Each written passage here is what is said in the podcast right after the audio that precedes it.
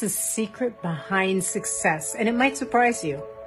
You know, we live in a culture that thinks success is nailing it, crushing it, uh, having that result immediately and all the time. And what I want you to know is you've been so successful already, but you keep discounting your success. So, for instance, you may have lost a ton of weight, but then you gained your weight back, and so you just discount that success. But you still succeeded when you lost that weight. You won a race. Life fluctuates. It goes up and down and up and down, but don't discount the success you've had. You may have nailed it in a particular job and then you struggled with something else. That's okay. That's life. It goes up and down that way. But know who you are. The moments that you got it right. Those are your real moments. Those are who you really are.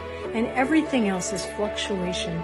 Give yourself the patience and time. What success could you reclaim right now? right now, what could you take back that you've been discounting? I'm so proud of you.